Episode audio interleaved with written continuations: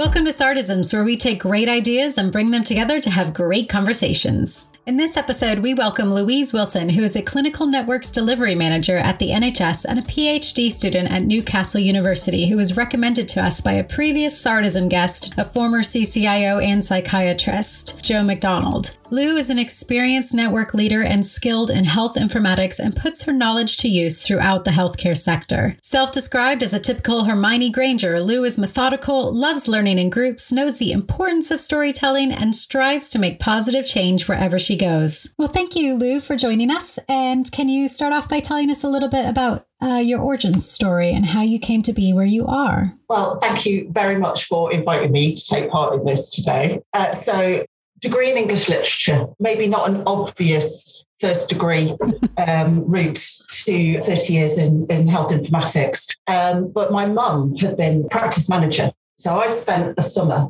as a student just post 1990 GP contracts, so a bit of history here, uh, when um, there'd just been the introduction of a, a, reimbursement scheme for GP computers. So GPs could claim 90% reimbursement for introducing the first computer system. So the first task, obviously, was to uh, take those massive piles of Lloyd, Lloyd George envelope mm. and somehow put them in some sort of form on these early GP computer systems. So I did that for a summer with the repeat prescription. That was that was fine. And then finished my degree and was fairly certain I was going to do some more studying or do teach training or something. And um, decided I wanted to work for a year. And a one year contract came up in Nottinghamshire, at Nottinghamshire FHSA. Now, this is, I mean, Joe McDonald talks about the lava lamp.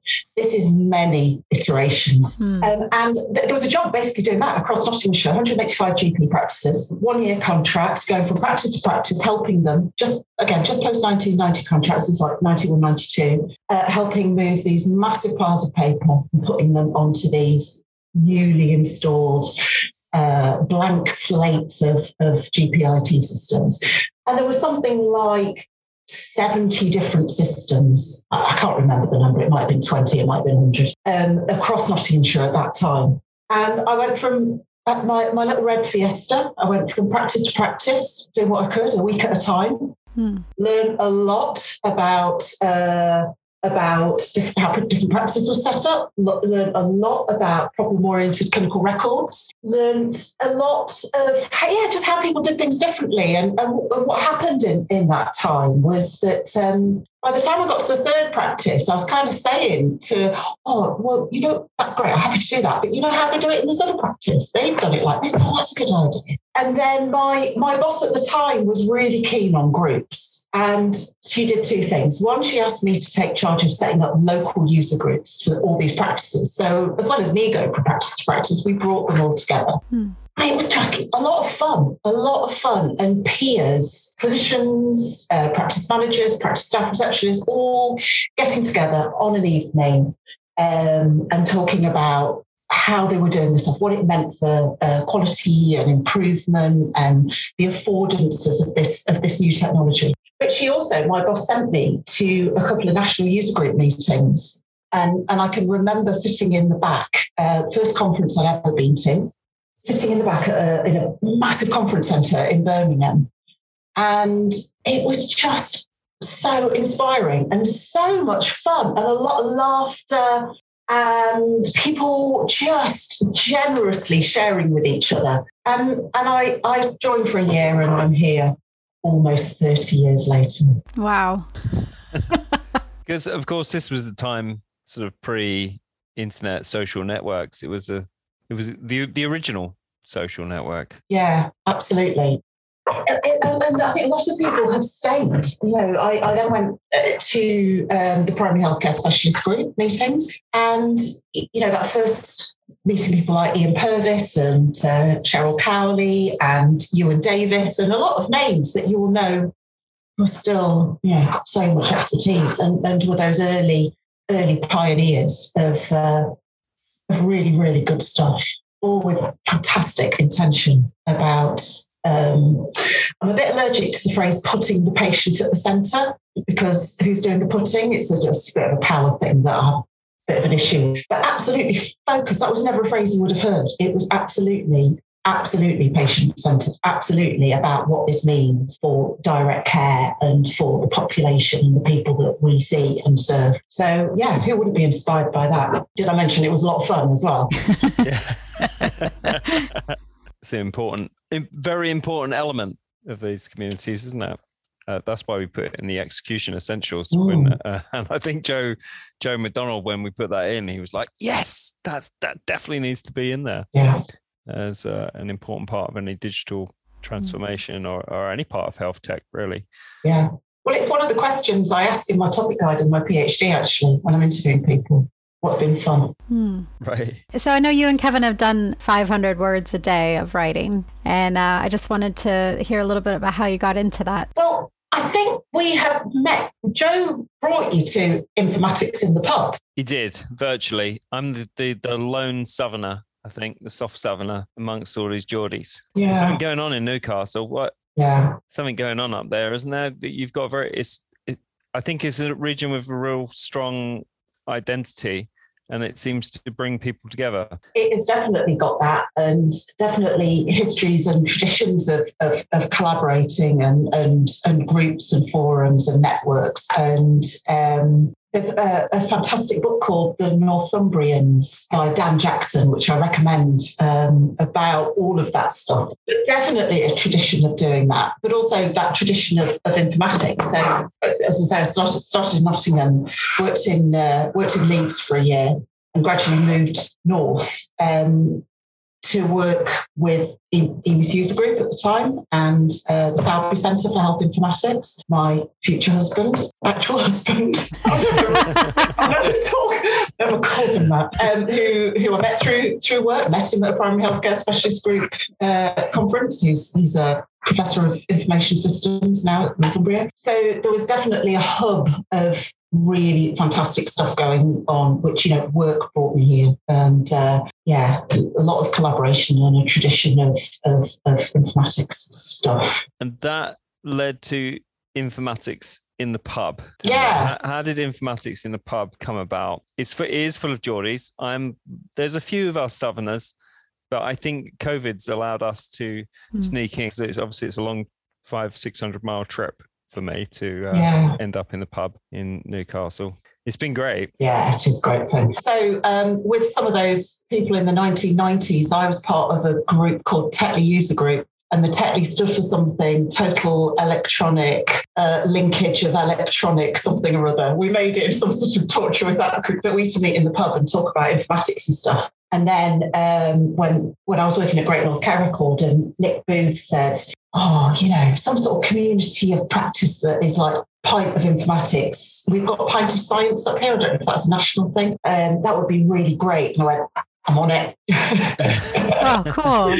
I'm on it. He said it in the office. I'm on it. So Nick and I set it up and, and launched it and and uh, it just the most astonishingly brilliant group. Um, it started out uh, small, I think four or five of us, and we handed it over to a guy called Matt Alexander, uh, who runs it now, who has done the most tremendous job with it. Virtual has given us the affordances of not worrying about the 500 mile drive too much. And it's very organic. And, and it's, it's, it's kind of the best of what good groups are about because there are people who are, by virtue of their organizational structural authority, in lots of informatics discussions in you know top floor rooms but that's not how you get into the pub room. How you get into informatics in the in the room is because you want to be there. Mm. We've all standing invitation of um, bring a friend who'd be interested. That was actually in the original documentation. Um, I, I, wrote that with the Hermione bit. Um, and um, it's it's all comers are welcome. Absolutely, all comers are welcome. Hmm. Even Southerners. Even Southerners. and, and Midlanders. Oh. And Midlanders. Yeah. So, so that's how we met through there. And we I, I did a talk on public money, public code, which I've been working with Professor Joe McDonald on. Um, and then we, I think we we connected on on Twitter. You know how these things happen. Yeah. I think I said that I was doing 500 words a day for 30 days. Um, it's, it's, it's part of what I consider a skill stack that need that's really important to build up. You know, you can be a techie. It's really important to be able to express yourself and explain those those things to people. So I took it as a personal challenge to improve my writing. I know Mariah and I have been been doing courses and things and mm-hmm. um, trying to improve our writing skills in the company more generally. And then I posted that on Twitter, and you you came along and said, "I like the sound of that," and and you sort of threw yourself at it, and I thought, oh, I better stick. I better stick with this. Absolutely, I did. So um, uh, on on Twitter as well, um, Christian Payne, um, who's at Documentally on Twitter, who uh, if you don't follow, he's uh, amazing.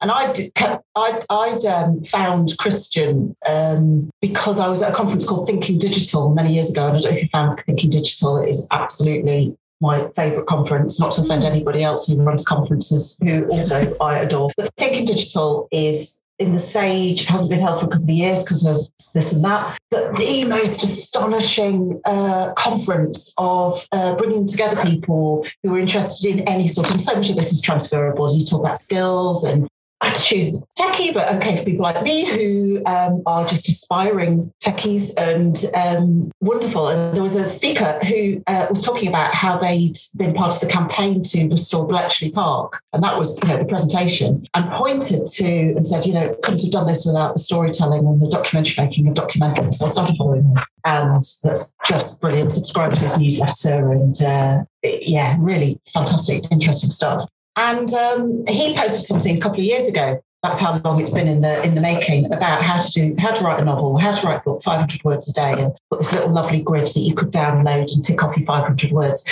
And it's been like around for two years. And then you posted, Kevin, I'm doing 500 words a day. And I went, now's the moment. Yeah. Can I join? I want to do that. And then you offered to be my accountability buddy and promised to praise me every day for when I did it and threatened. What did you threaten? I just threatened to be like a drill sergeant. Yeah. But what I think the thing is, the, the trick, the honest truth is that being an accountability buddy, considering I was also doing it, made me accountable to you. What kind of what kind of accountability buddy would I be if I wasn't also doing it myself? Mm-hmm. And so I was like, all right, I better I better carry on with this. I've got somebody else who I'm who I'm would drag over the coals if they don't do it. Brave thing to do, you know, random Twitter conversation and saying oh, it was also slightly stupid thing to do. I don't know about you, but it was hard work. Yeah, but like really hard work. I'm not sure my wife Francesca was that pleased that I did it. I mean, she was, but she was also like, "Wow, this is taking up so much time." I I don't know how long um, you found, yourself spending on it, but I was probably for a start, I was doing way more than 500 words a day. It's quite hard to write 500 words, mm. and then you accidentally write 1,000 or 1,500 or sometimes even 2,000 words, and it's one o'clock in the morning, and you've been on there for like two two hours. I think I I, I never actually counted it up. I think I got to about 25 thousand words. Uh, I think I got to about twenty thousand words. Yeah. Good.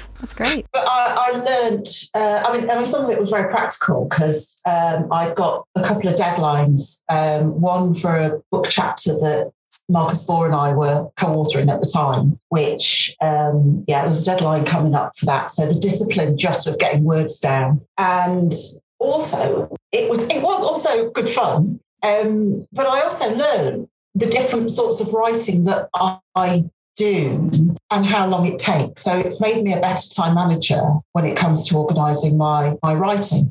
So I know I can write a 500 word blog off the top of my head in about 40 minutes. I know if I'm going to write 500 words that might go into my PhD, it's most of a day. Yeah. I know if I'm going to write something, you, you, know, that was somewhere in the middle or a report, it's it's more than 40 minutes, but less than a day. So I've, I've I, it really taught me a lot. And um, and also I am pretty determined if I say I'm going to do something. Mm. Also quarter to midnight a couple of times. Quickly. it was fun. You wouldn't be Hermione Granger if you'd stopped and not done it. I'm really, I really am seeing that now. You've mentioned it. Now you've said you personify Hermione Granger. I, I do do see it now. what would Hermione Granger do? So So, who would your Harry Potter characters be then? Oh, God, great question. Oh, I'd probably be Snape. No, I'm just kidding. Oh, he's wonderful. no, he is. Wonderful. yeah. I was going to say Snape. Oh, sorry. You can There you have. go. Can I have Snape? Because I feel like people feel like I'm sort of slightly evil sometimes, and actually, But you have underlying. You have some good intentions. I'm just sort of quietly trying to do Yeah. good things, and um, Oh, even if it doesn't come across as being good, does it sound I don't. wrong? I don't see that, Kevin. I, I think Snape's a wonderful one to go for. Oh, look at that. Yeah, I'm gonna go Snape. I would always definitely be in Slytherin. I, have never liked the idea that Slytherin was like bad house. Why? Why? Why, why should they be pre-sorted into? But I haven't really read it all. Uh, but Francesca tells me because she's a big Harry Mhm. Potter fan. Oh, she she's gonna hate that listening to this. that- well, she said it's all kind of resolved and that, that they explain that Slytherin thing and how it's not all kind of pre-sorted. Who are the evil kids? I mean, like to get the kids in year seven and go, right, which ones of you are evil? Okay, you're in this house over here. Like, just seems a bit predetermined. But I'm told that that's that's resolved. Sorry, have we gone off on a tangent? So, yes, thank you for being my accountability buddy over the 500 word thing. And I'm glad we're going to do it again. I needed to stop. I couldn't have carried on. About day 14, I was like, I want to do this forever because I'm writing loads and it's really fun. Well, we are going to do it again, aren't we? We're going to do it again in September. Yeah, I did. I did need a break from Mm. it because I did find it exhausting. I learned a lot for it. What did you learn? Just to do something, having zero words on the page is uh, is incomparable to having 500 words of absolute drivel. even if they even if it is drivel, it helped me get thoughts out on the page. As, as I'm showing you here, I, I've got a very stuttery sort of way of thinking, and it forced me to to take some of those ideas and, and put them down on paper and actually formulate them a bit more in my mind. And and writing became like a way of thinking. Um, which was which was really important to me. And it, and it made me realize the parts of that thinking that weren't solid that were kind of very ethereal and sort of out there and woolly. And and it forces you to to to take some of those concepts that are quite abstract and turn them into something real. Writing is thinking for me and the discipline. And one of the phrases that I've absolutely internalized, which which Rob uh, husband Rob gave me as, as sort of early on as I started my PhD was writing was you can't edit thin air. Mm. You know, just get it done. And I wondered if coding is like that. I've not done much coding. I've done a little tiny bit. But is coding like that? Is it you have to organize your thoughts before you start, or can you get in and edit it? Yeah, there's a guy called David Heinemeier Hansson, the Basecamp guy. He did a talk at a Ruby on Rails conference, which is the framework that he created, and he talked about the words computer scientist, computer engineer, and how they weren't quite the right words. And the best word that he could come up with it was co- was a software writer, because actually a lot of it is reading code that other people have put out there and having a style like you can actually look at someone's code and you can see their style you can actually take some of their characteristics of how they write code. And if you're in a software team you could actually probably look at a bit of code and go oh Robble wrote that or Barbara wrote that. And, you know the way I write code and the way that Barbara our CTO writes code is is quite different. She's very methodical. I'm I'm a messy thinker. I've I write code like a like an artist because I think I've kind of got a bit of an artistic temperament. Yeah, um, it's quite sort of choppy, and it, and a similar thing. It's uh, writing is rewriting. I can never remember the expression. Make it make it work. Make it right. Make it fast or something. Which basically says, you know, do do the thing so that the code does what you need it to do. Come back to it. Make it so that you didn't stick it together with gaffer tape and then optimize it so that it, go, it runs more more neatly and that that definitely feels a lot like writing doesn't it when you when you write some you're getting your your um, base thoughts down on paper so that that 500 words sort of screed that you just dump your dump your brain down. And then you're like well what are the main points here? What's the main things that i'm trying to say? And then you're starting to compartmentalize it. So you're sort of refactoring it. That's what we call it in software coding is you're, you're refactoring the code. And then you're coming back to it and um, and then you're then you're trying to optimize it and sort of remove unnecessary parts and things that aren't actually doing the work that needs to be done or or parts of the story that are unnecessary. So there's like a, a phrase yagni which is you ain't going to need it which is write, writing things in software that actually are solving a problem that you assume you're going to have but you actually don't. So yeah it's got loads loads and loads of parallels with writing. Yeah. very interesting. There's a in um I remember this, you know, from doing English at university, there was uh, this thing about writer intention and reader response. And um, you know what I, what you intend as the writer and who you who you who you're writing for, and writing for different audiences, and you know what you write in your journal that you burn immediately after writing. You know, do you write differently to if you're writing something that is going to be read by other people. And again, is there a parallel with that with coding? Is there yeah, open source when we've talked a little bit about public money, public code. When we speak to the software engineers about that, they feel very differently about writing something that's going to be open source. It's very exposing. You feel very vulnerable, very naked to the out, you know, to people to come along and say this isn't good. But it also think about how hard you would exercise if you spend your life walking around naked. see you.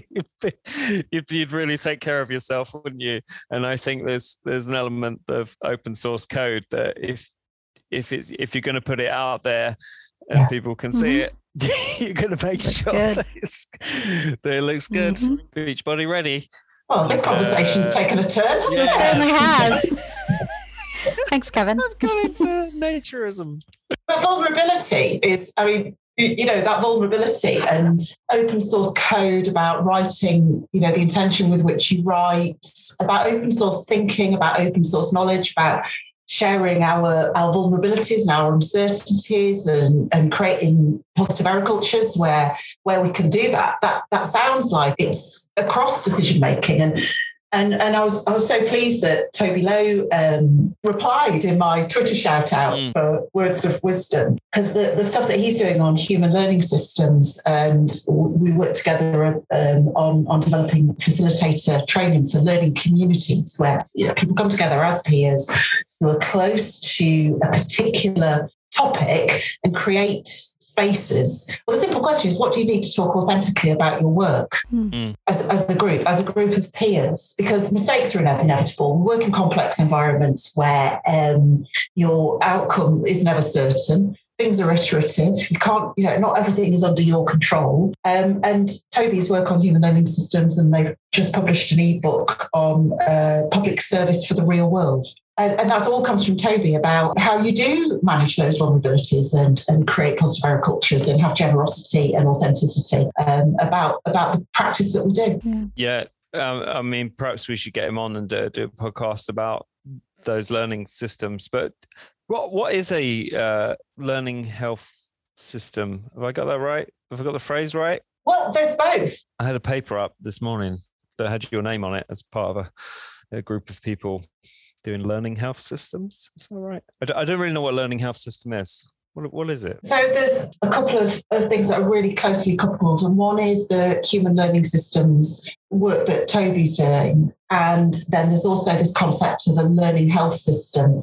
And they've, they've got so many similarities. And the key word is learning. And, and as, as Toby said on his, his tweet, learning is the strategy as we were talking about with writing, you know, writing is thinking, but writing is is also learning. Mm. So um, the human learning systems is about an alternative approach to um, ways that things may have been traditionally done in, in public service management, about how we're managing complexity, how we organize ourselves and systems in a way that supports continuous, mutual, respectful learning. So, learning is the strategy. Learning health systems is very closely related and really recommend Tom Foley's work on the Learning Healthcare Project.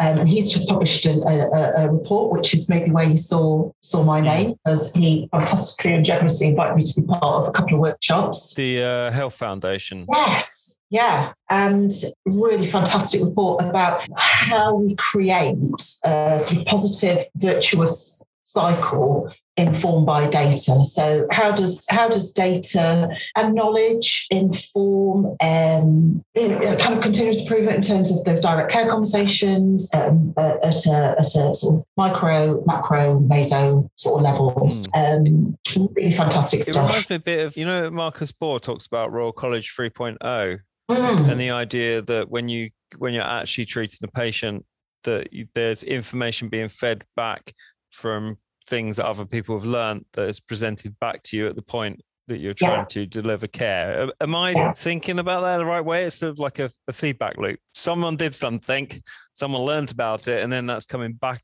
yeah. into the point where you're you're delivering again. Is that a learning health system? Learning, I mean, like with both of them, learning is the strategy, and there's definitely that how we inform at all of those levels. So yeah, I hadn't thought I hadn't thought directly about what Marcus has been describing there in 3.0 is, but yeah, all of that, all of that. Yeah. The thing with this is the role that groups play um, in in in making sense of things and sharing knowledge and sharing our because the reflexivity that you described with, you know, I get my ideas down on paper and I go, do I need that? Do I not? When I'm coding, when I'm writing. But that reflexivity, there's a real role for it in kind of reflective learning, reflective practice, reflective thinking. But I can be guilty of sitting and having a think. Hmm. Um, and without that constructive, reflective dialogue that goes on in, in group peer, respectful, intentional conversations, can be just as uh, either way. It was really great, it was really awful. And, and having authentic conversations um, and good groups, well facilitated, with structure, with that intention of learning is the way, our, our, first Mandalorian reference in there, with learning is the way, then um, makes reflection real, I think, makes reflection shared collective improvement. Right, I'm not using sentences anymore. I'm now just throwing out words. Oh, you're welcome to the club. I've been doing it my whole life. I, can't, I can't complete a sentence. So you're actually employed by. I'm employed by NHS England and Improvement. So my my half my week is I work um, with clinical networks in the north of England, and uh, the other half of my week is as a PhD student at Newcastle University and an honorary researcher as well. So I've got three different hats. Oh wow! Okay, so what faculty do you end up in? Faculty of Medical Sciences. Right. Okay, that makes sense. And so the PhD you're doing, what what is the subject of it? How would you summarize it? The elevator pitch. um, how would I summarize it? The uh, the research question is um, how because what I say is is how does a region come together to do a thing? And the thing in question is a, sh- a shared care record. So the question is about the regional strategic adoption of shared care records in health and social care, multi organisation, multidisciplinary, multi specialty, potentially multi sector. Mm. So, how do we get from an idea of a thing mm. To the point where a group of organizations who are set up legally independent have that single intention and agree to do a thing together. And the lens that I'm using is normalization process theory, which comes from implementation science. Again, good uh, kind of roots with with northeast. And it's a lens that looks at with, with different constructs for different elements of, of, the implementation process. And it's a middle range theory. You've got me started. You did say summarize didn't you? How do, how do people come together to solve a collective action problem? A collective action dilemma correct. Yeah that seems to be the thing. Now in other other areas there's kind of market forces and you know people are incentivized because they can make money out of solving some painful problem. And so they'll they'll come along and they'll deliver that you know sorry it, it is me going down my Slytherin uh, dark capitalist route. But people people are rewarded for spotting problems and then and then trying to to solve them. But in health tech sometimes those incentives aren't well aligned and you and so you have a, a problem like the ability to share care records where there is no great financial incentive to solve it. So you're looking specifically kind of at those sorts of problems, aren't we? Yeah. What, what are the factors um, and an alignment of, of, the seven moons of Whoosh. Now that's a Doctor Who reference. So we're going the full sci-fi set today, aren't we? yeah, we've done a lot. Mandalorian, Doctor Who. We've done Harry Potter. Did, did we do a Star Wars Direct? Have we done one of those? We'll, yeah, we'll yeah, we'll get there in there somewhere. We'll get there. See that completest thing. I say I'm not a completer finisher, and yet um, yeah. So, what are the factors, and and and, and what is the? I think something that's emerging is is about yeah alignment of factors. Mm. Um, early days. I'm part time, two years in, deep in the literature, starting to see what's emerging. So it's it's very much um, yeah. I'll, I'll tell you. I'll tell you in a bit. Can I come back? Yes, please. Yeah. Did I just invite myself back? Yeah would like to hear more about the PhD. So when you're not doing a PhD, you're at NHS England slash mm-hmm. improvement mm-hmm. that no one knows what to call that thing anymore. Are they going one way? Are they going to call it NHS England and just get rid of the improvement part? Do you know? I don't can't all be calling it NHS England slash improvement every day. NHS EI rolls off the tongue for me now. Does it? Is that what we're going with? EI? Yeah. Okay. Mm. All right. NHSEI. What what happens there? What what happens there? Mm. So again, my my role system system wide um, across the northeast and North Cumbria, bringing people together clinical voice, collective learning, learning really a key theme throughout, I guess, all of this work actually. It's, it's really come up as the word of, if we were going to do a word cloud, yeah. can we do a word cloud? I'd like that. That would fit in with the writing thing. Yeah. That could be our inspiration for our September write, writing challenge. yeah. Yeah, system level, things that are done at system, collective voice, clinical expertise across specialties. Definitely a theme of groups. So is that things things like multidisciplinary team meetings, or or is that that's more within a specific trust? Yeah, that, that's more of a well, no, because it could be multi-organizational not MDTs, but uh, sort of inter-organizational, multi-institution. Yeah, yeah, mm. on a on a on a topic of either kind of pathways or you know collective challenges. How are we going to do this? How are you doing that? Who's doing what really well? How can we learn from each other? What, what do we need to operate at a kind of system level across this clinical specialty? And what do we need? What, what's missing? I, I'm trying to do a sort of process review at the moment. Just I'm trying to understand where SARD's products fit within a wider need of a of of a hospital like all the problems you might have recruitment workforce you know rostering we we we tend to think in workforce terms but all the way through to the patient you know risk systems incident management how that goes to learning systems learning management vles training gaps skills gaps analysis how how they learn how to do case studies. Uh, um, and so i i'm sort of putting that process plan together a process map together, top architectural level, but I wanted to share it with other trusts and other organizations and say, this is how I think a hospital runs. If I was doing a hospital computer game, here are the main elements of Theme Hospital 2.0. How does that look to you? But it's not obvious where to go for that other than places like Twitter and say, hey, hey, look what I made. And actually, Twitter has been a great help in bringing people together who you know uh, connecting people up I, I, I just prior to this podcast um i was contacting andy callow at northampton and kettering general as a cdio there and i put him in touch with someone at Oxleas who's been doing some bed management stuff and it's only really because i saw a tweet fly by months back and got I end up in a conversation with him and you sort of connecting up those those dots. But there's a, there's no hub there's no specific place. I immediately, I mean, I mean, putting my day job to one side, I immediately thought about the academic health sciences and science networks who I'm deeply grateful for our AHSN Northeast North Cumbria because um, in, in looking at shared care record and that kind of strategic multi-agency adoption, um, very kindly uh, sponsoring my PhD, so I'll give them a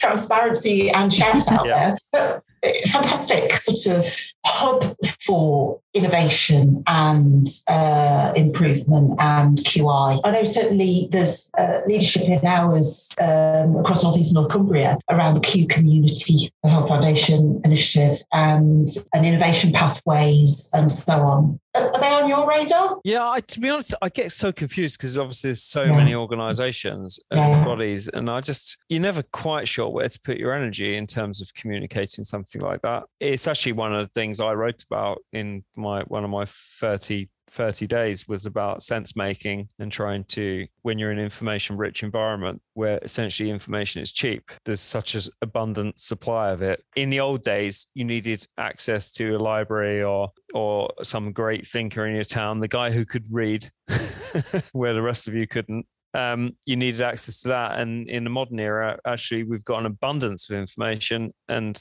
the challenge we're all faced with is sort of curating it and understanding it and working out where the main places are to go, which is a challenge as humans we've I don't think we've ever had before. And so the NHS and the organizations involved in it and people, you know, academic health science networks, you know, informatics in the pub. There are so many kind of almost informal groups. There's Twitter communities. There's the ICSs now that are getting formed. There's uh, there's just kind of regional, like there is definitely a Geordie thing. Getting the Geordie network, you know, contacting Joe McDonald opened up a world of Geordies to me.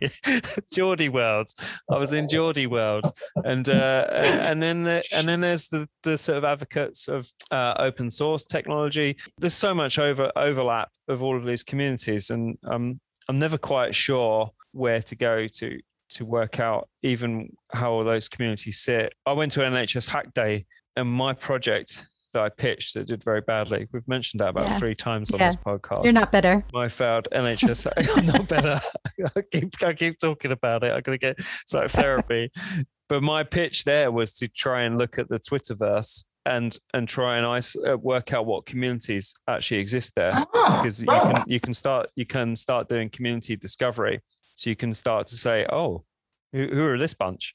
And they might be linked by region but they might be linked by the fact that they've got a, um, an academic interest in health informatics or they might be informaticians or they might be coders in a specific language. And so you start to see these clouds of community and the, and the overlaps between them and just trying to in, interpret that. So that sort of graphed community discovery is something that really interests me because it, the world's too complicated and i'm desperately driving myself mad trying to trying to curate and understand all of these groups and how they all fit together. Well the world is complicated and and complex. Um, I, I guess I've, I've found uh, there's a model that Professor Mike Martin talks about, which is epistemic registers, but more affectionately known as Mike's layers. And it, it's a way of organizing the different kind of layers of, of systems. But it's um, yeah, Mike's layers, and it, it's a way a way of kind of organising and, and making sense of the different levels of stuff that happen. Engineering view, I'm reading this now. I don't know by heart. Informatics view, conversational view, and sociocultural cultural view. So, an engineering view of a project or an activity is the boxes and the wires and the the the, the terabit bytes and everything that goes. It's the engineering view, and the informatics view might be the coding or the, the meanings, uh, messages, documents. The conversational view is about roles and transactions and about obligations and, and responsibilities. And then the social cultural view is about people, identities, and norms and values. Does that make sense to you in terms yeah. of your? Yes, it does. Yeah. Elements what's it called? Take uh, thingy of oh, the, the execution essentials, the periodic yeah. table. Periodic table. Thank you. I haven't got uh, a science A level to my name. So. so, so yeah, does it relate to your periodic table? Yeah, it it does in a sense. I mean, there's sort of technical in there. There's uh, leadership.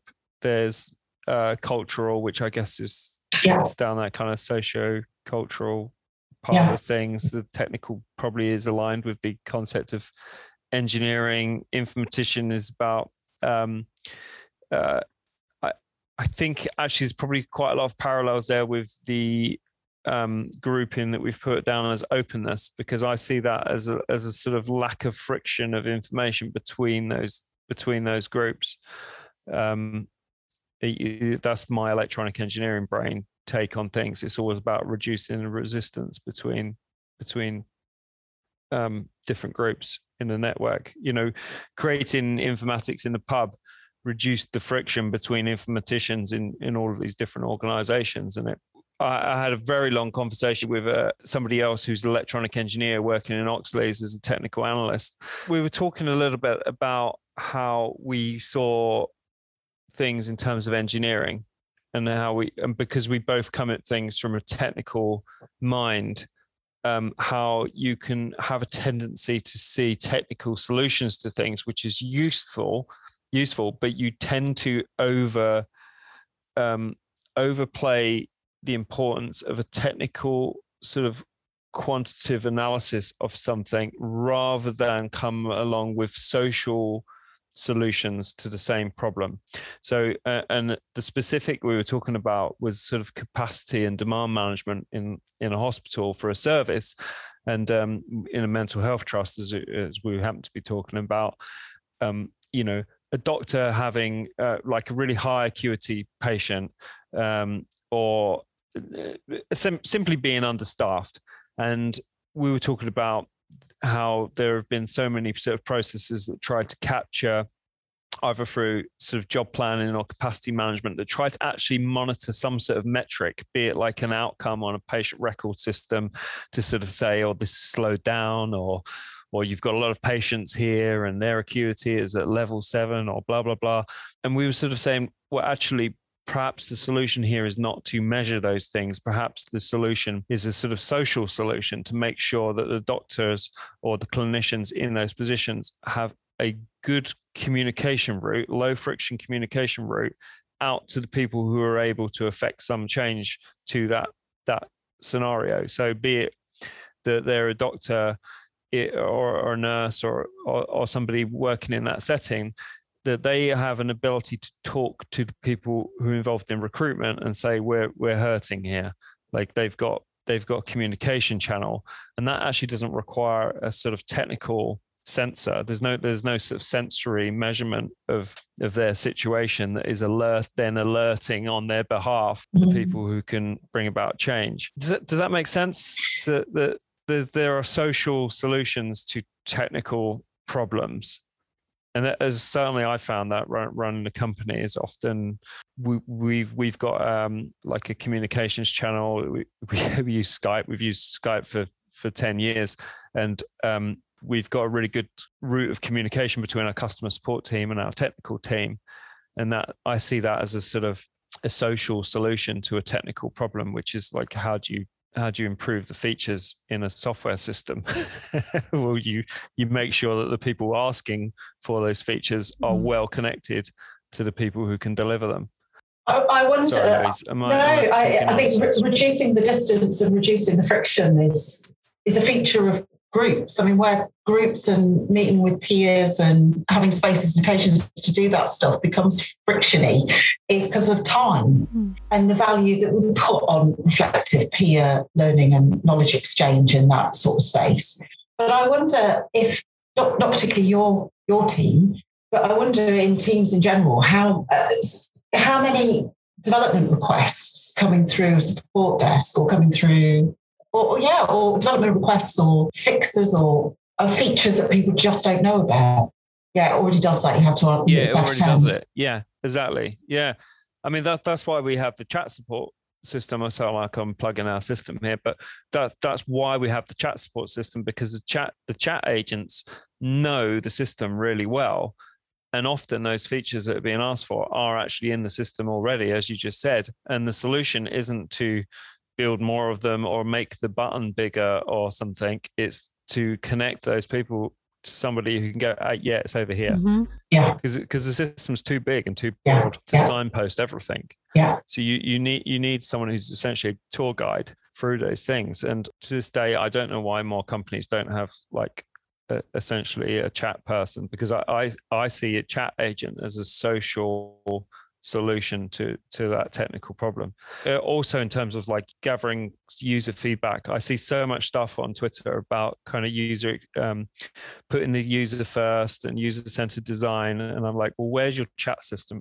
Yes! Because, yeah. because if you genuinely put the user first uh, and you've got a software system or you've got a software as a service system, then giving that person the ability to communicate with you about a problem that you have would would just reduce that friction to to nothing. It would make it make it a tenth. If I could go on the HMRC website and I've got an issue and I'm like, where the hell's my my last tax return? I can't seem to find it. If there's a chat thing that pops up and and it's somebody who's actually got agency who's able to help me find that thing and is knowledgeable, that just reduces that friction.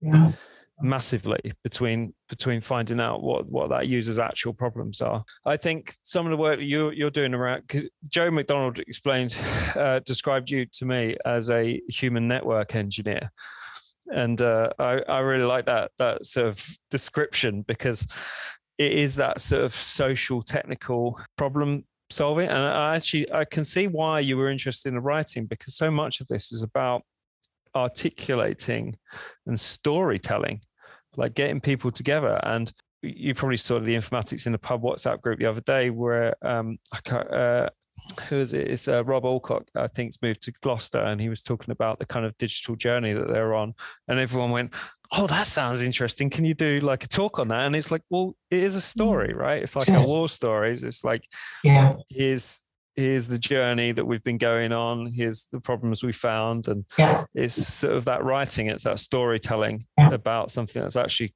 quite technical maybe my degree in english has landed me in a place that makes more sense now we talk about it yeah yeah you're, what you're describing there with the chat function it really resonates with with what i saw from the 90s with you with local user groups with uh, people getting together with with peers who had you know, learned by doing um, and knew what features were. And we tried something, seen where it was, you know, related to directly to improving how the practice worked or improving one bit of pair or building templates or, you know, an expertise absolutely across Mike's layers, you know, having a system in place and the boxes and the wires and all of that, but being able to write a template or write a, um, a protocol and understanding coding and then knowing what it, what sense that makes and understanding using the computer in the consulting room, understanding that information is a third partner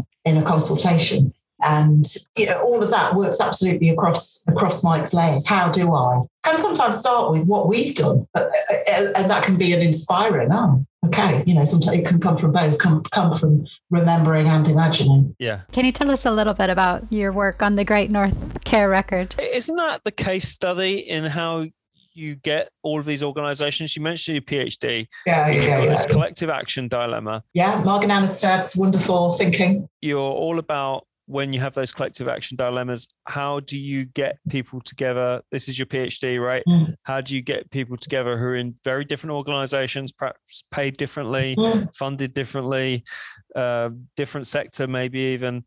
Mm. Um, how do you get them to share such a critical bit of data where the perhaps the financial incentive so it's not it's like there's no kind of mm. decent market solution to this. Mm. how do you get them to communicate? And the great north care record is a great case study in in that right? So mm. is, does that feature in your phd yeah yeah yeah. It's essentially a case study of great north care record more or less so I don't want to, Joe's head to get too big here, but how, how, did you get how did you get involved in the Great North Care Record? You were one of the originals, right? Uh, almost, quite early, quite mm. early. Um, so I'd known some of the people involved already. Um, that longevity of, of relationships of uh, in the northeastern groups and who knows who. Um, and I joined um, the Great North Care Record to help with um, professional engagement which had uh, part part of a. I mean, I mean that was fun. Yeah, yeah great. North, as you can imagine, you, you know, Joe, you know, yeah, exactly.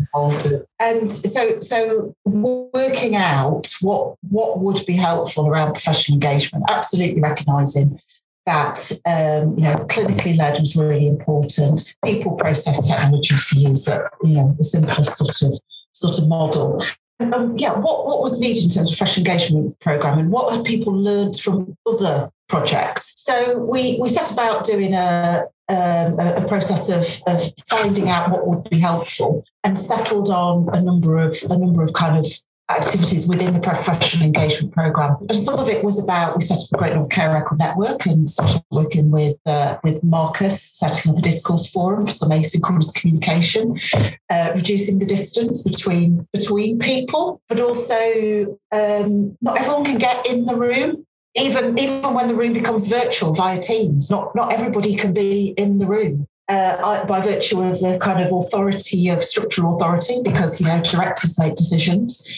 But the voice of user, I was tra- my facilitation skills. I was trained in Deming, and the the the, the thing that stays stays you know the just one thing thing is ask the user ask the person that's close to the work you know what is your pain? What's your what's the one thing you'd like to solve? So reducing that distance between all the different actors um, via an asynchronous forum um, and, and looking at the fantastic stuff that had been done with the CCIO network and nationally with discourse was was really key. So we set about um, working with uh, uh, Annette Chambers, who had um, run, again, bit of history, the Clinical Health and Robotics Network, a very well established group, and seeing how elements of that could evolve and setting up a, a re re, refocus, reinvigorated uh, network. We also um, did some some work, participatory design work with groups um, around engaging um, practitioners, very much case direct care focused. So this process called Amy's Page brings together a group of peers um, with a pre-written uh, before we get in the room, a small group have written a fictional scenario. Who is the Amy that your service wishes to serve? Who's the Amy that you work with? Who are you? Who's your? Who do you want to improve things for? Who are you working for? And Amy uh, might be 87, frail, dogs died. Son lives in Black Blackpool, i.e., a long way away. Nothing specific about Blackpool, but a long way away. Um, had a knee replacement.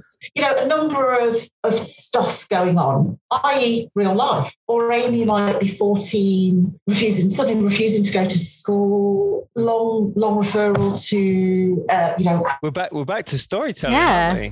Is, is telling us yeah telling a story. It's important. Uh, so a complex messy, normal set of stuff that is about, yeah, the, the, the medical features of Amy, but also the, the you know housing and social care and family and who's around and what's going on at school and writing a, a scenario and then getting into a room with the group and saying is this your amy? Is this amy the one that you work for? And, and everybody went absolutely absolutely that's Amy. Apart from one group who said no, she, she's doing all right. We only see her when things get really messy. Okay. Um, so that was just one nice. You know, all of these features of an Amy's life, of an, of an Amy. And we said, okay, so given your different roles around Amy, what's the information you need to know? What's the information you need to write down? And what do you need to tell someone? Um, people working in small groups with a large bit of paper and essentially designing a health information exchange. Designing, well, I want to know that. Well, I don't need to know that. Um, what I want to tell somebody is that um, I'm a GP. I've suggested Amy needs to go and talk to the uh, health visitor. I don't need to know the detail of what went on, but actually, what I want to know is she's been Okay, what happened in the conversations up to her? They'll tell me if there's anything else I, I need to know or need to know.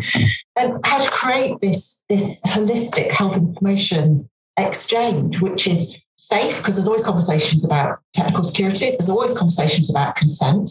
There's always conversations in those spaces about professional standards, about roles, about responsibilities, about referral and pathway and baselining and data and learning health systems and data sets but nobody ever mentions any of that stuff. What we talk about is Amy. What do you need to know? What do you need to write down? What do you need to tell somebody? And the rest is a byproduct of that, as it should be. How do we make safe, secure, ethical, legal, driven information so that we can do the job that we want to do in our professional role to help and work with Amy? So that was part of the professional engagement program when we ran a whole bunch of those workshops. Um, one of the other exercises we did was say, you know, from your perspective as a practitioner in this Amy's Page workshop, who's involved with Amy? And we said everybody, everybody, not, not just statutory services, but everybody who has a role in keeping Amy well. And uh, generated this, this model called constellation of care. Because there are these stars, and some of them are further away, and some of them you can see, and some of them you can't, some of them are close by. But everybody's got a role. Now, nobody was ever saying, and uh, Amy's health record should be opened up to everybody in that constellation care. But it does invite a different conversation about consent and about consent models and about who can write into the record um, and about Amy's main carer, who is her daughter in scenario, being able to write into the record, even if not not okay to see what's in the record, although that's a debate, you know, who, who should be able to see what. But the, the, the, the absolute respectful position, ask Amy. Mm. Consent, that's where that's where permissions and consent starts. So we never mentioned data sets. We never mentioned uh, interoperability or, or, or, standards or, or, technical development stuff, or we never mentioned uh, health information exchanges. We, we started with here's our Amy, what's needed. Mm. Mm, that sort of gets into Mike's socio-cultural element rather rather than the engineering layer. It should be all of them because it all should come out. And uh, very eagle-eyed of you because that model of Amy's Page was actually developed by Rob Wilson, husband Rob, and Mike Martin. Okay. So very eagle-eyed of you there. very good. It, it's interesting when I've been doing this sort of process mapping. I've tried to go back from um, patient contentment and staff contentment, and and sort of go back from there. And when when you start to think about the, that sort of constellation of care as you as you describe it, you do pick up on all of the things that may not be obvious to a kind of engineering approach. Things like the involvement of schools in care uh, in picking up, like uh, we're doing an ADHD assessment on my son at the moment, and um, you know, and the school has quite a big input in in in getting the forms processed, and then it goes off to the mental health trust, and it's like it's all linked. it's all sort of linked up, and you you think, oh yeah, yeah, schools. Oh god, yeah, and then and then it, it might be someone's social group or some some other sort of support network that you don't really think of as being part of healthcare in its strictest possible sense.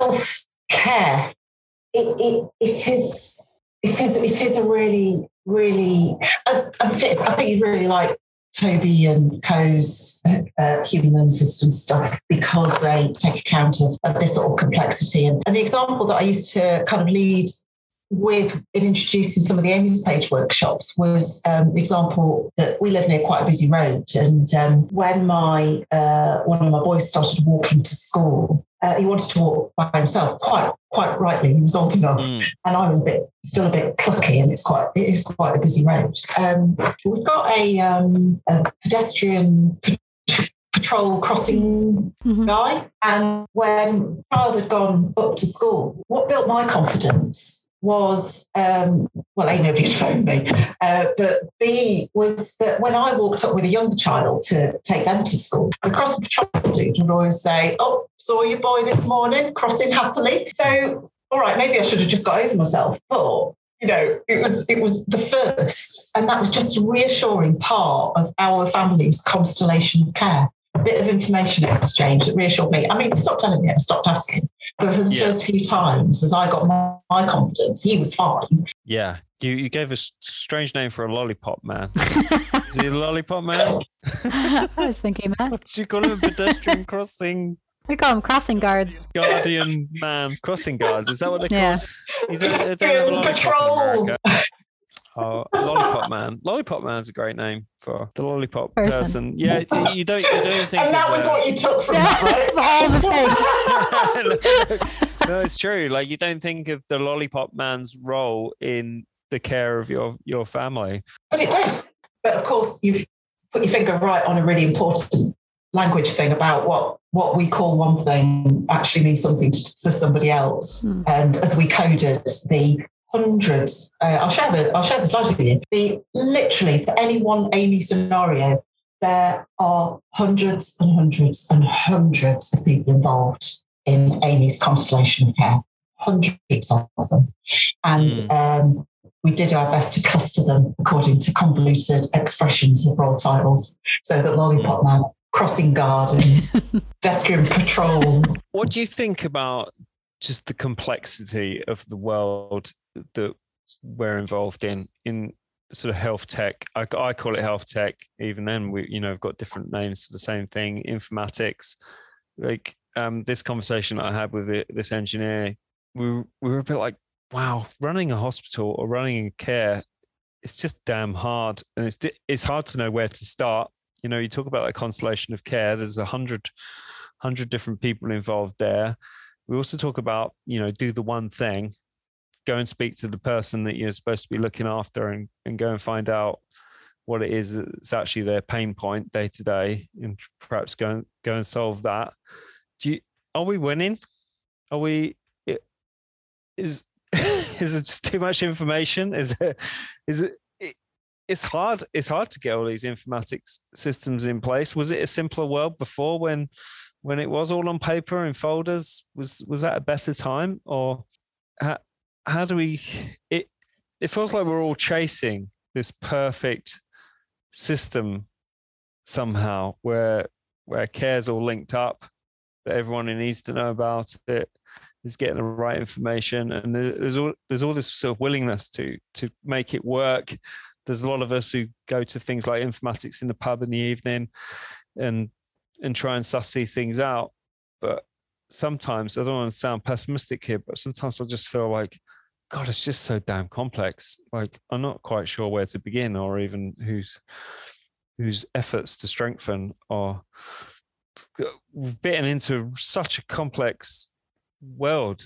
This this industry is so so so complicated at every level. Like the the social, cultural, engineering, the the the complexity of care, the the amount of care pathways, the language that's used. Talk about engineering, you know, and having an engineering mentality, is that so many other industries are simplify. You can simplify them in some way, and and actually because they tend to be more commercial organizations, so like be it Amazon or whatever it is, they can simplify their business and go, I'm only going to serve this group of people here. It, healthcare doesn't have that option. It can't it can't put a footprint around the types of people it's going to serve. It does to some extent, like like private healthcare, you can go right. I'm just going to run a Botox surgery. I'm just going to I'm just going to deal with people who are worried about their face sagging, and and you know you can you could just put a ring around it, and you can simplify the industry in which you work. Health informatics sort of exists partly because the the world we operate in is just so so complex and and, and almost impossible to simplify. Where where are we where are we winning? Are we winning? Can we can we get to that? nirvana, that utopia. Okay, hon.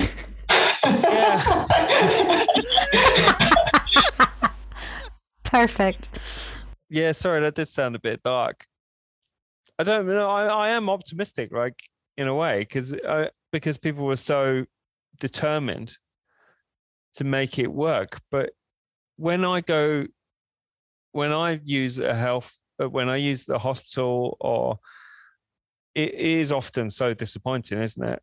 Like the the link up of care and knowledge about what's what's going on. There's definitely some gems. Like I think everyone was pleasantly surprised when they got went and got their hmm. vaccine mm. and it appeared on an app on their phone. And like Twitter went, it was like, oh wow, how did that happen? And the um and the booking thing where you could put in your like date of birth and stuff like that. But if anything, that kind of points out just how low our expectations are for for informatics systems and it's like wow they managed to work out who i was and i could book a vaccine in yeah sorry i'm so, probably sound really cynical and pessimistic I, I it's just so complex what what we're tackling. Well, what's the answer lou? How do we fix this? You, you use the word chasing and use the word winning and it, that kind of implies um, a finishing line, and this is, uh, I don't think there is a finishing line, but what there is is a compelling vision, a compelling case, which, and I don't think there is a single finishing line, but what there is is a compelling vision, which is absolutely in our hearts around what public service is, about what the public sector is for. In terms of a fix, it's it's always iterative. It's it's always got to be do and improve and one thing and and and frustration at the speed of that, absolutely. But you're going to fix that, aren't you, Kevin? You're, you're, you've got that in hand. Yeah, we're trying. So I don't think there is a single fix or a single finishing line. There's a compelling vision for how informatics can can help, and we we we must. Like you said with the vaccination stuff, bear in mind where it works. I think there's two sorts, no, there's many sorts of informatics. And the way that primary care IT works. And you know, my introduction to this world is a different sort of informatics to what happens in hospital, and a mm. different sort. I mean, just the estates is different. GP generally has their own office. They generally have their own screen that they can turn around and show me if they want to. They generally have people coming in and out of them. There's a keyboard that is theirs, and it's relatively fixed. Hospitals don't generally work like that. You don't consult out of your own office in quite the same way. So therefore the technology is different. I haven't seen a GP not code the consultation as we go along for years and years and years. Whereas there is, that isn't always how it happens in hospitals. And the purpose of the data is different.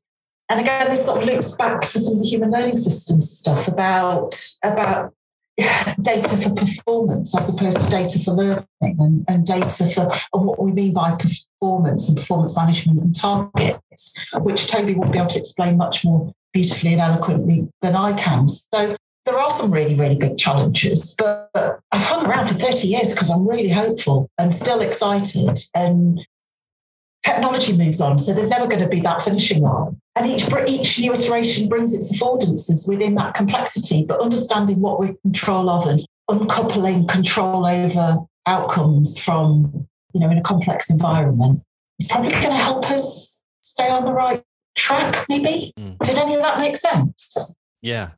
It cheered me right up. no, it did make sense. And did it cheer you up? Yeah, I, I well, it made me realize that actually we spend a lot of our time in secondary care and hospitals, and I, I do think that there's more room for improvement there. The GP surgeries are smaller. There's more of a sense of, um, I don't know. There's there's more of a connectedness, I think, between the GPs. They all seem to actually talk to each other a bit more. There's a lot of the sort of case studies seem to come out of primary care rather than than secondary care. You, you know, good practice stuff, and secondary care seems to have a bit of catching up to do. You, for example, one one of the things on my kind of process map of patient contentment is sort of consistently having the same carer. When you go back, when you go to primary care, obviously you've got your GP, and the GP's got in their own brain, they've got some knowledge of where you've come from and uh, and your medical history just because they've seen you before. When you go to secondary care, you can turn up and get a different consultant, and you've got to explain to them all again. And so there's just you've you've got another problem there, which is just uh, making sure that you're treated by the same person again the next time, if possible. You know, and we we need to build that into our systems to make sure there's like a consistency of of care in, in secondary care. And mm-hmm. so I, I, it's just because it's a bigger organization it's harder i think mm-hmm. to organize. And i think that's where my pessimism that, that you know this thing is just complex but it's because i spend so much time in secondary care where where it is. It's just such a monster. Like running a hospital even knowing who your staff are is a massive problem. Yeah. And, and, and just, i mean i just just want to clarify when i say uncoupling sort of input from outcomes. I d- I don't mean that we shouldn't be absolutely focused on on, on outcomes, but outcomes in, in themselves are not a way. Outcomes in themselves, there are many factors that contribute to outcomes. And, uh, you, you know, being cognizant of that in a complex environment is, is kind of what I meant. And yeah, I know, I, yeah, I feel your pain. Yeah. Oh, I don't want to end on a downer. What have you done? for that. Cut that bit out where I get really melancholic. I'm not melancholic at all. I just, you know, it, it's sort of exhausting trying to trying to improve things sometimes because it's just so it's just so complex. The the thing that we're all trying to solve. Well, do one thing. Informatics, yeah, do the one thing. Do one thing. Be aware of the complexity, but yeah. I mean, it's getting to that Amy, isn't it? It's be, getting getting that Amy, getting that archetype, and finding out what their actual pain is. Something we do with with systems when we're trying to work out how to develop a product. One of the my favorite things to ask is the user of that system. So often it'd be like an administrator or ro- roster or rota coordinator, and say to them, "What do you do every day? Like, as in, when you get in, what's the thing that takes up loads of your time?" And they'll say, "Oh, doing the switchboard uh, for on-call staff takes me a couple of hours a day." And I'm like, "Right, okay, that's the problem. you know, let's get rid of that thing that takes you two hours every day and and, and remove it." And um, maybe maybe that's the answer. Is it's such a it's such a monstrously difficult uh, informational problem to solve that you just need to find that endpoint and then just mm. work work backwards from there. That's your first first bite. That's the person that does the job. Yeah, yeah. Is this where the idea that all systems should that are clinically led comes from? do you think? Because there does seem to be a sentiment that when it comes to health IT and maybe informatics, but certainly health tech, that there's this belief that there should always be a clinician involved. And that frustrates me sometimes because I'm like, they don't they don't always understand the engineering solution to the problem. It can get it can get led from from the other end, and you end up with somebody with people who've got no appreciation for what tools are available to solve that problem further down the line. Uh, go, go, back to Mike's layers. Uh, it, it, the the idea of a boundary spanner is is if you've got the layers, then having a way of um, communicating between them and and working with those layers in harmony. So so one can't happen without the other.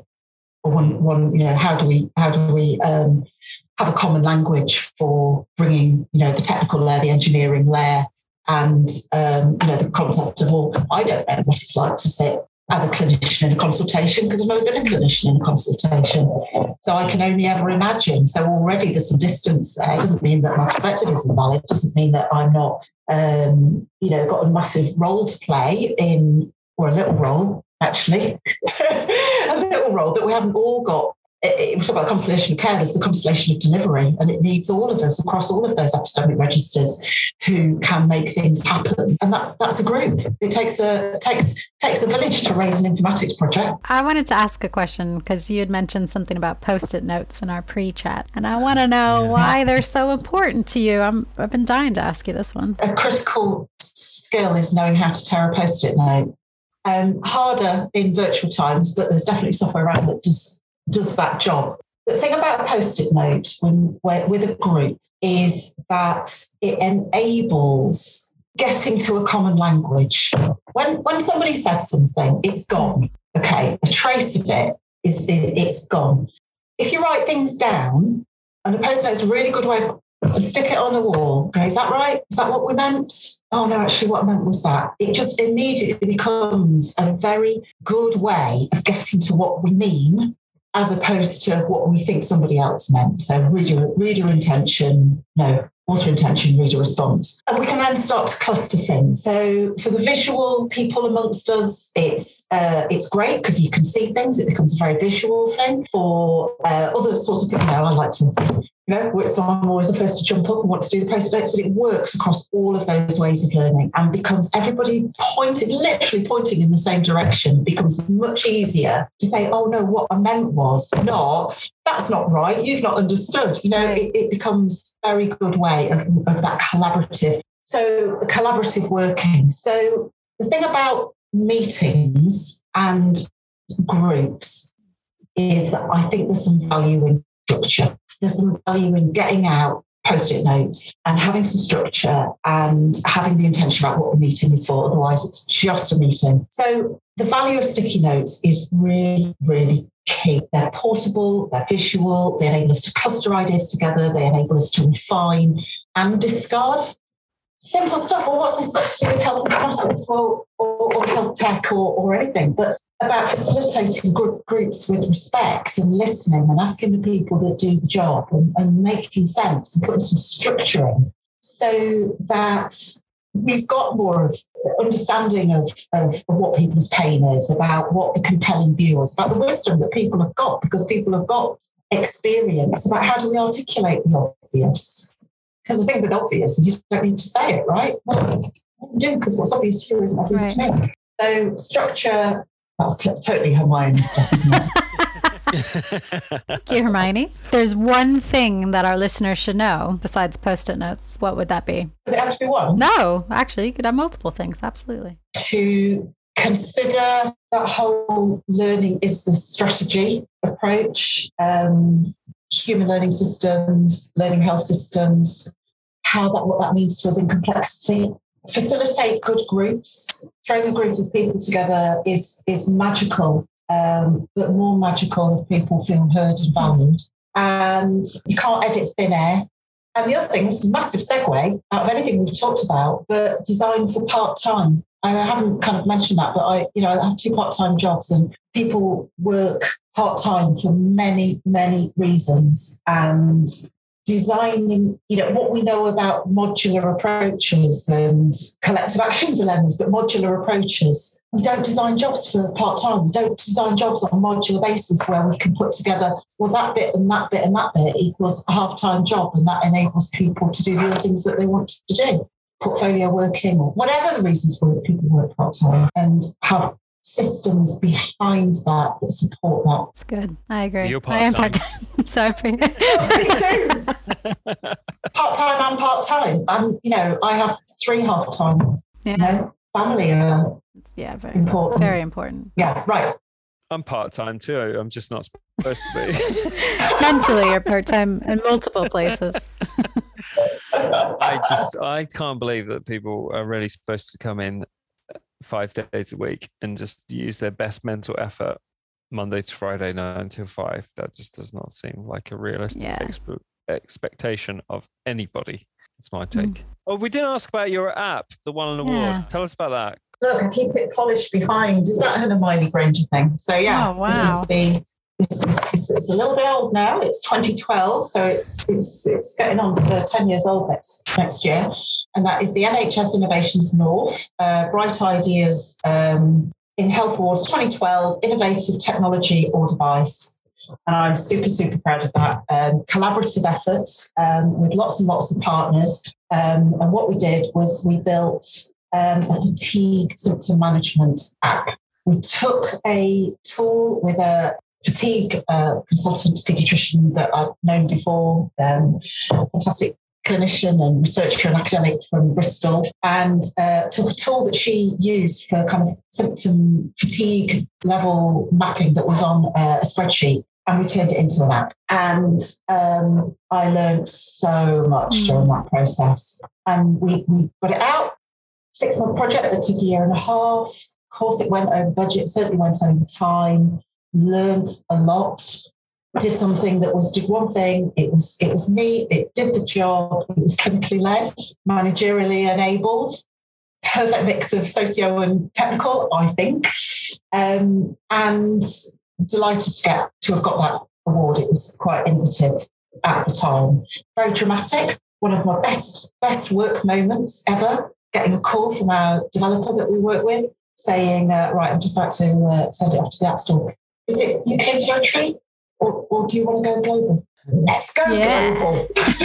so, so seriously, one of the best conversations I've ever had. But also, um, oh, the, the getting the legals right, getting the uh, the disclaimers right, getting the help function right, getting all, all, of the other bits and pieces. We had a really good tool that worked really well on paper. It was a valid tool, um, and turning it into an app that was just part of part of the story.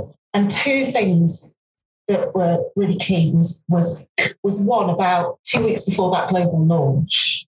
Somebody said, uh, colleague said, "Oh, you should have a coffee with um, with, with so so at uh, Newcastle with, with Mike Trenell, actually, who was another. Yeah, I should get Mike Trenell. Um, With Mike Trenell, um, and he'll talk to you about some things he's done. And the learning that came from that one coffee, and it was just like, you know, oh, I wish I had known. So that was partly why we delayed because there were some nuggets in there that was so. I mean, what we were delivering was absolutely fine, but just a few simple things that just made it so much better. So the power of that conversation, the power of wasn't quite a group, was two of us. Um, so massive, you know, respect for Mike. But we ended up setting up a bit of a network around people who were developing health apps. And the other challenge was it was great, but it, it wasn't a medical device, but it didn't talk to anything. Now, the, we set it up so the user could download a PDF of their own data. So, what are my activity levels? How tired do I feel today? What's what do I think is causing that? So that when I go to see the, I haven't actually said what the app does, but um, um, it didn't talk to anything. The user could download a PDF that they could then email or take along to the consultation. And look, this is a, a pattern over the last since I last saw you to their clinician, as opposed to what I can remember, which is what I'm like. I talk about what just happened in the last three days, and that was kind of the purpose. But could that be? Was it tagged to anything? Could it be important? Could I contribute as Amy into my health record. Too hard, too expensive, didn't know where to go. And I, I like to think I'm quite discerning. I'm not technical, but I know a little bit about how things work, and it was just too hard. So it did a great job. It did one thing. It won an award, but I wish I'd known it towards the end. What I, you know, I wish I'd known at the start I knew towards the end. And that challenge of as as a user of a symptom management app, contributing my data into my health records I think we're still at the early days of mm. learning. Wow. Oh, I'm glad we asked yeah. that. Well, thank you, Lou. Thank you. Thank you. Thank you to all our listeners who tuned in to today's episode of Sardisms. We hope you enjoyed hearing from Lou about life hacks, thinking out loud, and the significance of learning every day. You can find out more about SARD by visiting sardjv.co.uk or send us a tweet on Twitter at sardjv and use hashtag Sardisms. Until next time, have a great week.